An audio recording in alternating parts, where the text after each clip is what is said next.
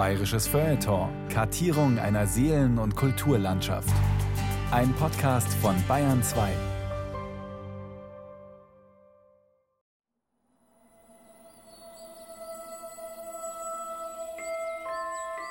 Wenn ich im Böhmerwald unterwegs bin, fasziniert mich immer, dass es hier noch viele Orte gibt, da kannst du die um 360 Grad drehen und du blickst nur auf Wald.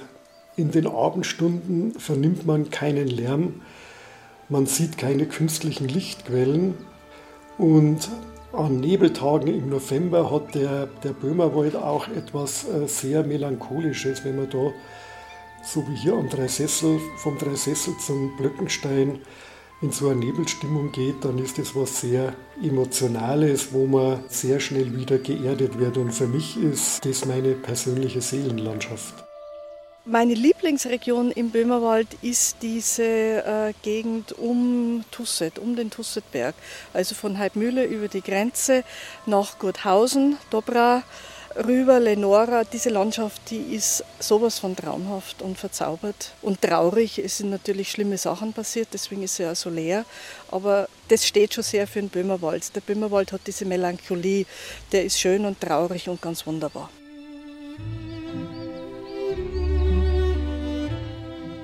Faszination Böhmerwald. Erster Teil. Psychogramm einer Seelenlandschaft. Von Heidi Wolf.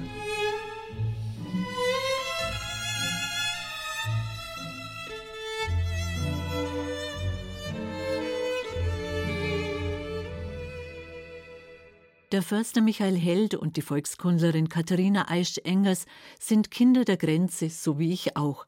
Bis 1990 war am Eisernen Vorhang die Welt zu Ende. Der Stacheldrahtzaun bildete eine undurchdringliche Grenze, hinter der ein anderes, ein unbekanntes Land begann, die Tschechoslowakei. Porsor, Statni Hranice, Achtung Staatsgrenze, warnten die weißen Schilder in der Landschaft. Geht da ja nicht hin, das ist gefährlich, lauteten die Verbote an uns Kinder und Jugendliche. Wir haben als Kinder richtig Angst vor dieser Grenze gehabt. Man hat also nicht einmal gewagt, dass man da zwei, drei Meter übergeht. Also als kleines Kind war ich der Meinung, da drüben ist China, irgend sowas in der Größenordnung. Böhmen, ein blinder Fleck auf der Landkarte und dann erst der Böhmerwald. Ein Landstrich von Deutschen besiedelt, die jahrhundertelang mit ihren tschechischen Nachbarn friedlich in einem Land zusammengelebt hatten bis Hitler die Macht ergriff und die deutschsprachigen Sudetengebiete an sich riss. Im März 1939 marschierte die deutsche Wehrmacht auch in Prag und in der sogenannten Resttschechei ein. Die Rache folgte 1945 mit der Vertreibung. Die deutschsprachige Bevölkerung wurde ausgewiesen, ihre Dörfer zerstört. So war es auch im Böhmerwald. Katharina Eisch-Engers, die aus einer Glasmacherfamilie in Frauenau stammt, hat sich mit Visum und strenger Kontrolle an einem der wenigen Grenzübergänge für ihre Magister- und spätere Doktorarbeit ein paar Jahre vor der Grenzöffnung 1990 in dieser verlassenen Region auf Spurensuche begeben. Ich habe da über einen Freund in Lenora dem deutschen Eleonorenhain Glasmachergemeinde, einen alten Glasschleifer kennengelernt, der eben Verwandtschaft hatte mit Frauenau und durfte mit dem Böhmerwaldfahrten machen und durch die Landschaft reisen. Und er hat erzählt und erzählt und erzählt von den Beziehungen diesseits der Grenze, jenseits der Grenze nach Frauenau rüber, die alten Glashüttenstandorte, wie die Menschen damals kommuniziert haben, wie die gearbeitet haben. Und seitdem, glaube ich, lässt mich der Virus Böhmerwald nicht mehr los. Heinrich Gaschler hieß dieser Mann, der nach der Vertreibung der Deutschen im Böhmerwald geblieben ist. Fachkräfte wie er wurden gebraucht, damit die Fabriken weiterliefen. Er zeigte der Studentin aus Bayern voller Stolz und voller Wehmut seine Heimat. Das ganz konkrete Bild, das ich im Kopf habe, das war eine sehr grüne Landschaft mit diesen wunderbaren Apfelbaumalleen. Wir sind durchgefahren und er hat immer wieder rausgedeutet, da war das Haus gestanden, da war eine Glashütte, man hat nichts mehr gesehen, man hat nur noch diese wunderbare, traumhafte Landschaft gesehen. Wir sind nach Czeski Grumlow, nach Grumau gefahren, auch mit ihm und er hat damals dann auch äh, die Stadtgeschichte erzählt, diese ganzen Herrschaftsgeschichten mit den Schwarzenberger und den Rosenbergern, die Zusammenhänge mit den Glashütten, immer wieder das Glas und immer wieder die Geschichten halt dazu. Die Schwarzenberger und die Rosenberger waren mächtige Herrschergeschlechter, die in Südböhmen prächtige Bauwerke errichten ließen, die noch heute die Städte und die Landschaft prägen. Heinrich Gaschler erzählte viele Geschichten aus einer Zeit, als Deutsche, Tschechen und Juden friedlich miteinander lebten, bis die Nazi-Herrschaft und der Zweite Weltkrieg die jahrhundertelangen Beziehungen zerstörten. Bis dahin war der Böhmerwald eine weltoffene Region, ist die Volkskundlerin Katharina Eisch-Engers überzeugt, inzwischen Professorin am Institut für Kulturanthropologie und europäische Ethnologie der Karl-Franzens-Universität in Graz. Der Böhmerwald, glaube ich, hat sich sehr viel mehr immer schon in der Geschichte als Übergangsregion verstanden und als Begegnungsraum die ganze Geschichte ist da durchgelaufen, obwohl es immer irgendwie eine abseitige Gegend war, aber es ist immer auch so im Zentrum dieser ganzen Wanderungsbewegungen gestanden. Und gerade wenn ich auf Lenora und auf den Heinrich Gaschler zurückkomme, das, die waren literaturbewandert, die waren stolz auf ihre Bürgerschulen, die waren stolz darauf, dass in der ganzen Monarchie nur rundherum gekommen sind, dass sie Kontakte gehabt haben, dass sie die Länder gekannt haben.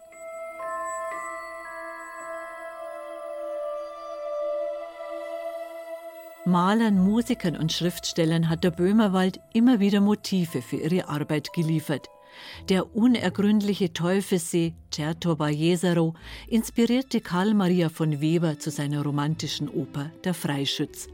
Karel Klostermann, der große Versöhner zwischen den beiden Volksgruppen, schrieb erst in deutscher, dann in tschechischer Sprache über die Menschen und die Landschaft.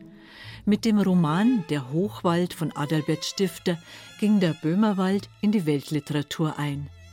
Meine ganze Seele hängt an dieser Gegend, beschrieb Stifter einst sein Verhältnis zu seiner Heimat. Sein Berg war der sagenumwobene Dreisessel im Dreiländereck Bayern, Böhmen und Österreich. Im nahen Rosenberger Gut hat er immer wieder Ruhe gefunden und seine Gedanken zu Papier gebracht. Auch für ihn war der Böhmerwald Seelenlandschaft.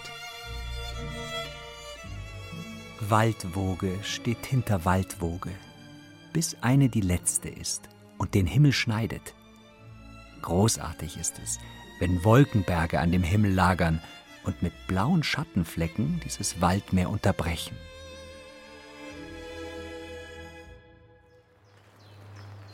Zwischen Dreisessel und Blöckenstein auf Stifter Spuren sind wir an einem Spätsommertag 2017 unterwegs. Der Förster Michael Held, lange Jahre Leiter des Forstbetriebs Neureichenau, zu dem die bayerischen Wälder am Dreisessel gehören, und Pavel Betschka, Koordinator zwischen den Nationalparks Bayerischer Wald und Böhmerwald. Diese beiden Schutzgebiete bilden das Kernstück dieser Wildnis mitten in Europa. Die Tschechen haben einen besonders schönen Namen für diese Region, die sich 120 Kilometer lang und 50 Kilometer breit entlang der deutsch-tschechisch-österreichischen Grenze erstreckt. Wir sagen Schumava. Die Schumava sagen wir, ist ein weiblicher Name. Es gibt zwei Erklärungen, wahrscheinlich vom Schumjet, vom Rauschen, die Rauschende, oder aber auch als slawisches Schuma Wald könnte auch eine Möglichkeit sein, warum Böhmewald auf Tschechisch Schumava heißt. Seitdem man auf der bayerischen Seite angefangen hat, den bayerischen Teil sozusagen der bayerische Wald zu nennen, verstehen, glaube ich, die meisten Tschechen Schumava jetzt eher so bis zur Grenze. Wenn die sagen, wir fahren in die Schumava, dann meinen sie, sie machen Urlaub auf der tschechischen Seite der Grenze. Die Menschen im österreichischen Mühlviertel haben kein Problem mit dem Namen Böhmerwald. Schwarzenberg am Böhmerwald heißt zum Beispiel eine Ortschaft, die weit unten im Tal liegt. Die Bayern haben sich diese Bezeichnung abgewöhnt, erzählt Michael Held. Der Begriff bayerischer Wald taucht zum ersten Mal im Jahr 1829 auf und ab diesem Zeitpunkt hat man auf der bayerischen Seite die beiden Begriffe verwandt, bayerischer Wald oder Böhmerwald. Ich kann mich noch an Ansichtskarten erinnern, von Maut zum Beispiel aus den 50er, 60er Jahren. Und dort sind wir geheißen Maut am Böhmerwald oder Maut im Böhmerwald. Und erst ab dem Jahr 1950 wurde das offiziell verfügt, dass der bayerische Teil bayerischer Wald heißt. Das ist halt so die Mir sein wir Mentalität der Bayern. Auf dem Weg den Grenzstein entlang fällt mir ein Gedicht von Georg Britting ein, dem Dichter, der 1891 in Regensburg geboren wurde und 1964 in München starb. Auch er war den Waldwogen des Böhmerwaldes verfallen. Der ist nicht ein Wald wie sonst einer, der böhmische Wald. Er ist so schwarz wie sonst keiner. Es hat ihn noch keiner gemalt, wie er ist. Oft geht ein Wind aus dem Böhmischen her, und der Winter ist lang und der Sommer ist schwer. Vom Grün und vom Gold das Wipfel abrollt.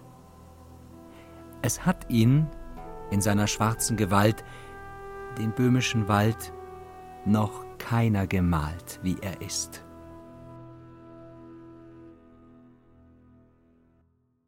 Am meisten gefällt mir das Hochplateau mit den ganzen Bergfichtenwäldern und den Mooren.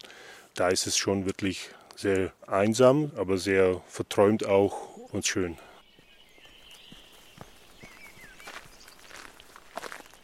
Mein Kollege und ich, wir machen jedes Jahr eine Exkursion vom Dreisesselhaus zum Plöckensteiner See und jedes Mal ist es was anderes. Das letzte Mal, als wir hier waren, war es total neblig. Wir haben keine so schöne Aussicht gehabt, wie wir es heute haben. Man war froh, dass sich irgendwo was aufgetan hat, dass man kurz die Häuser unten im Tal gesehen hat. Das gehört halt zum Böhmewald. Diese Stimmung auch mit den Wolken, auch dass das morgens ganz kalt ist, vor allem beim Altweibersummen. Man kommt in den Wald und dann ist alles noch gefroren und dann am Nachmittag kann man schon im T-Shirt rumlaufen. Also gefällt mir auch sehr, ja. Pavel Betschka wurde in der kleinen Stadt Ustinat Labem in Nordböhmen geboren, ging als Jugendlicher nach Prag, um in der tschechischen Nationalmannschaft Basketball zu spielen. Parallel dazu studierte er Wirtschaftswissenschaften. 1995 wechselte er von seinem Club, dem Meisterschaftsdritten USK Prag, zum deutschen Zweitligisten Oldenburger Turnerbund.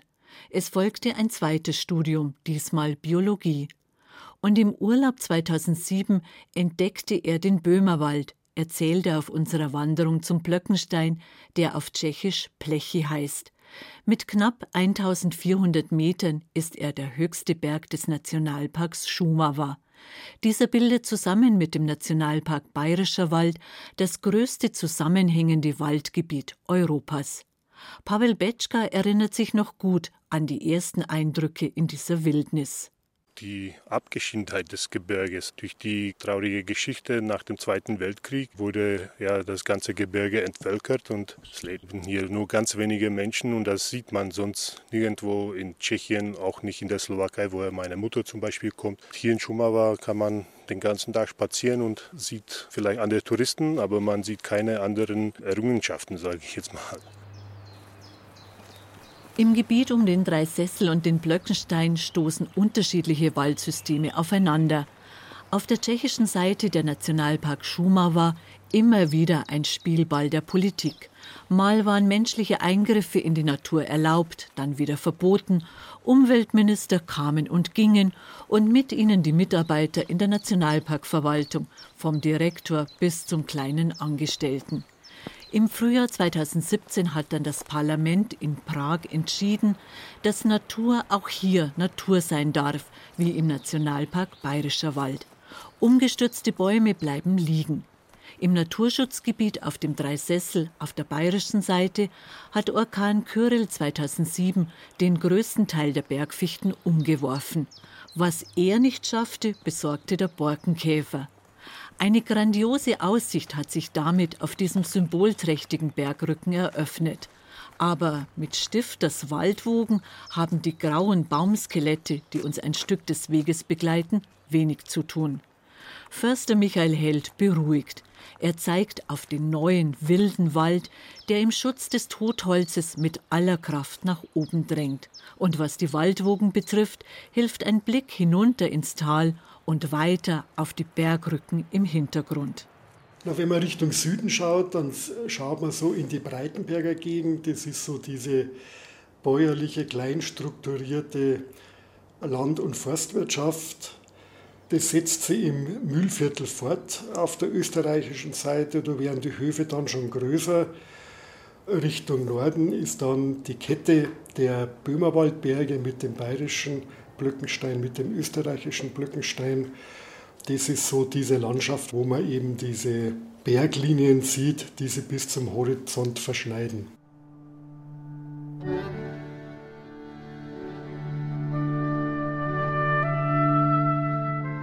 Fichten, Buchen, Ahornbäume bilden die Bergketten, über denen im Sommer weißblaue Wolken ziehen. Einmal kurz die Augen schließen und die Bilder sind da. Im Frühjahr eine Sinfonie in Grün, im Herbst eine bunte Farbpalette, im Winter alles weiß, riesige Schneeberge, Eiskristalle, die den Böhmerwald verzaubern, aber auch unpassierbar machen. Jetzt versperren uns immer wieder umgestürzte Baumriesen den Weg. Über sie hinwegklettern oder darunter durchkriechen ist die Alternative.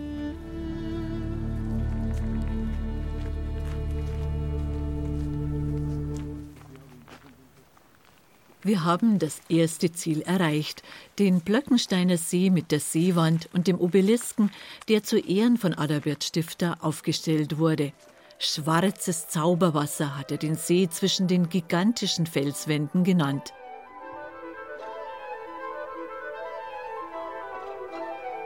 Angeblich entsteht ein Sturm, wenn der See in Bewegung gerät oder wenn man einen Stein oder ein Stück Holz hineinwirft.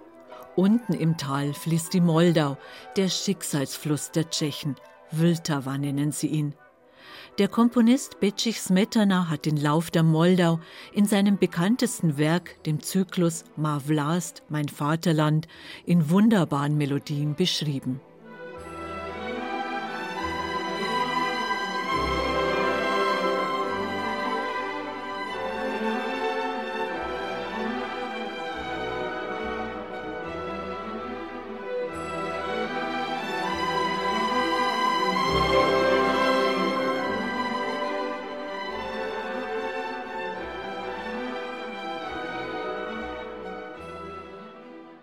Quelle unterhalb vom Schwarzenberg von Czernahora. Das ist die sogenannte Moldau-Quelle, die alle Tschechen mal besuchen müssen, weil Vltava oder die Moldau auf Deutsch der Nationalfluss ist. Auch wenn das nicht der längste Fluss dann letztendlich ist, weil die Elbe größer wird.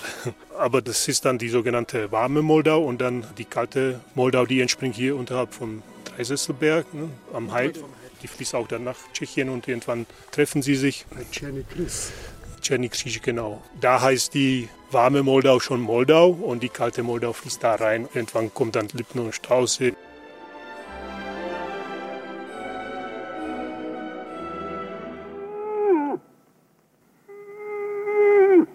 Am Moldau-Stausee leben ganz besondere Kreaturen, erzählt Paul Betschka während einer kurzen Rast.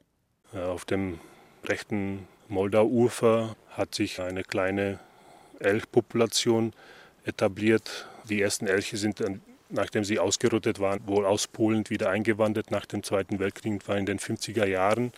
Und mit dem Gebiet um Treboń, wo es ganz viele Teiche gibt, haben wir hier eine kleine Population. Sie wandern natürlich auch nach Österreich oder man hat sie auch schon in Deutschland gesehen. Wir schätzen 15 bis 20 Tiere, wir wissen das nicht. Sind wunderschöne, aber auch große Tiere. Seit zwei Jahren haben wir auch regelmäßig jetzt Wölfe fotografiert und dieses Jahr haben sie ein Paar gebildet oder besser gesagt schon Ende des letzten Jahres. Sie haben jetzt auch einen Nachwuchs. Also wahrscheinlich werden wir damit rechnen müssen, dass sich die Wölfe hier etablieren werden. Was natürlich für die Natur in Ordnung ist, aber wenn man 150 Jahre es nicht gewohnt war, mit ihnen zusammenzuleben, ist es schwierig. Ich, sage, ich komme aus der Slowakei, ich bin es gewohnt. Wir sind früher in Hohe Tatra in den Wald gegangen und wussten, da gibt es Wölfe, Bären. Wenn wir Schäfer getroffen haben, hatten sie immer Hunde dabei. Aber hier hat man das verlernt, mit dem Wolf zu leben und wird sich jetzt zeigen, ob das klappt oder nicht, ob die Leute die Geduld haben werden und sie hier annehmen. Wir sind im Mittelgebirge auf knapp 1400 Meter Höhe unterwegs. Keine besondere Herausforderung, sollte man meinen. Trotzdem ist der Weg stellenweise schwer zu gehen. Armdicke Wurzeln durchziehen den schmalen Steig, die Steinplatten sind in ständiger Bewegung. Es gilt, die Balance zu halten. Das Steinerne Meer zusammen mit dem Lusengipfel, das sind die markantesten Felsregionen, die entstanden sind durch Frostsprengung nach der Eiszeit. Das Besondere daran ist, dass man in diesen Blockfeldern sowohl am Lusen wie hier am Steineren Meer am Dreisessel noch Eiszeitreliktarten findet, diese in diesen kühlen Spalten ihr Überleben gesichert haben. Das sind überwiegend Spinnenarten oder bestimmte Käferarten, die es eben nur als Besonderheit in diesen Klüften dieser Felsregionen gibt. Bergfichten haben auf dem steinernen Meer keine Überlebenschance. Sie können nicht zwischen den Spalten wurzeln, die entstehen, wenn sich die Felsblöcke immer wieder verschieben. Nur die genügsamen Latschen breiten sich immer mehr aus. Wie zäh die Bergfichten sind und welchen Widrigkeiten sie trotzen, macht Pavel Betschka an einem Beispiel deutlich. Oberhalb des Blöckensteiner See haben wir die ältesten Fichten im Nationalpark gefunden. Eine hat unser Ranger gefunden, deswegen heißt sie auch die Schweder-Fichte, so nach, nach ihm. Die wuchs früher gleich neben dem Steig, der nach oben führt. Und als er das aufgeräumt hat, damit die Touristen sicher gehen können, weil diese Fichte abgestorben ist, hat er plötzlich gemerkt, dass die sehr dicht gewachsen ist. Und das haben dann die Kollegen von der Uni in Prag ausgewertet und haben festgestellt, dass die, glaube ich, 560 Jahre alt ist. Sie hat für die ersten 18 Zentimeter hat sie 370 Jahre gebraucht. Zurück am Dreisessel, dem Ausgangspunkt unserer Wanderung im Dreiländereck Bayern, Böhmen, Oberösterreich. Für Michael Held hat dieser Berg Symbolkraft. Ich habe kürzlich ein Buch in der Hand gehabt eines Münchner Schriftstellers, Gerd Holzheimer. Das hat den Titel Endstation Dreisessel. Und ich verbinde mit dem Dreisessel nicht eine Endstation, sondern im Gegenteil den Neubeginn, den Neuanfang. Und zwar in zweierlei Hinsicht. Zum einen, was die Natur betrifft, weil hier der fast 300-jährige Bergfichtenwald vor Jahren abgestorben ist und jetzt sich wieder eine neue Waldgeneration ihren Weg verschafft und zum anderen vor allem dieser politische Neubeginn im Jahr 1990. Jetzt können wir wieder, speziell hier am Dreisessel wird es so deutlich, uns mit unseren tschechischen und österreichischen Freunden treffen, gemeinsam ein Bier trinken, gemeinsam diskutieren. Dieser Dreisessel steht auch für eine wiedergewonnene Freiheit.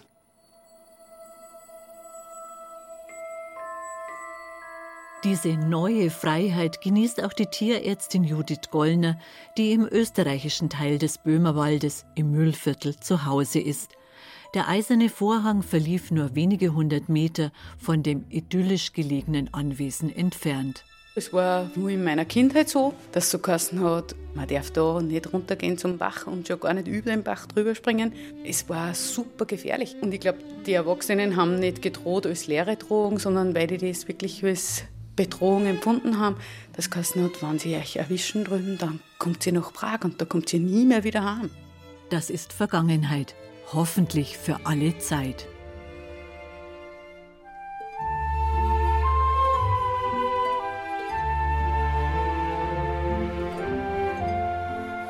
Faszination Böhmerwald, erster Teil. Psychogramm einer Seelenlandschaft. Heidi Wolf hat sie zu einer Entdeckungsreise in eine noch immer unbekannte Landschaft eingeladen. Die Autorin war auch die Erzählerin. Zitator Florian Schwarz. Ton und Technik Regina Stärke. Regie Frank Halbach. Redaktion Ulrich Klenner. Eine Produktion der Redaktion Dokumentation und Feature 2017.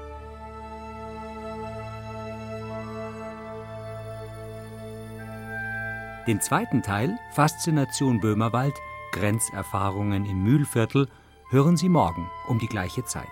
13.05 Uhr auf Bayern 2.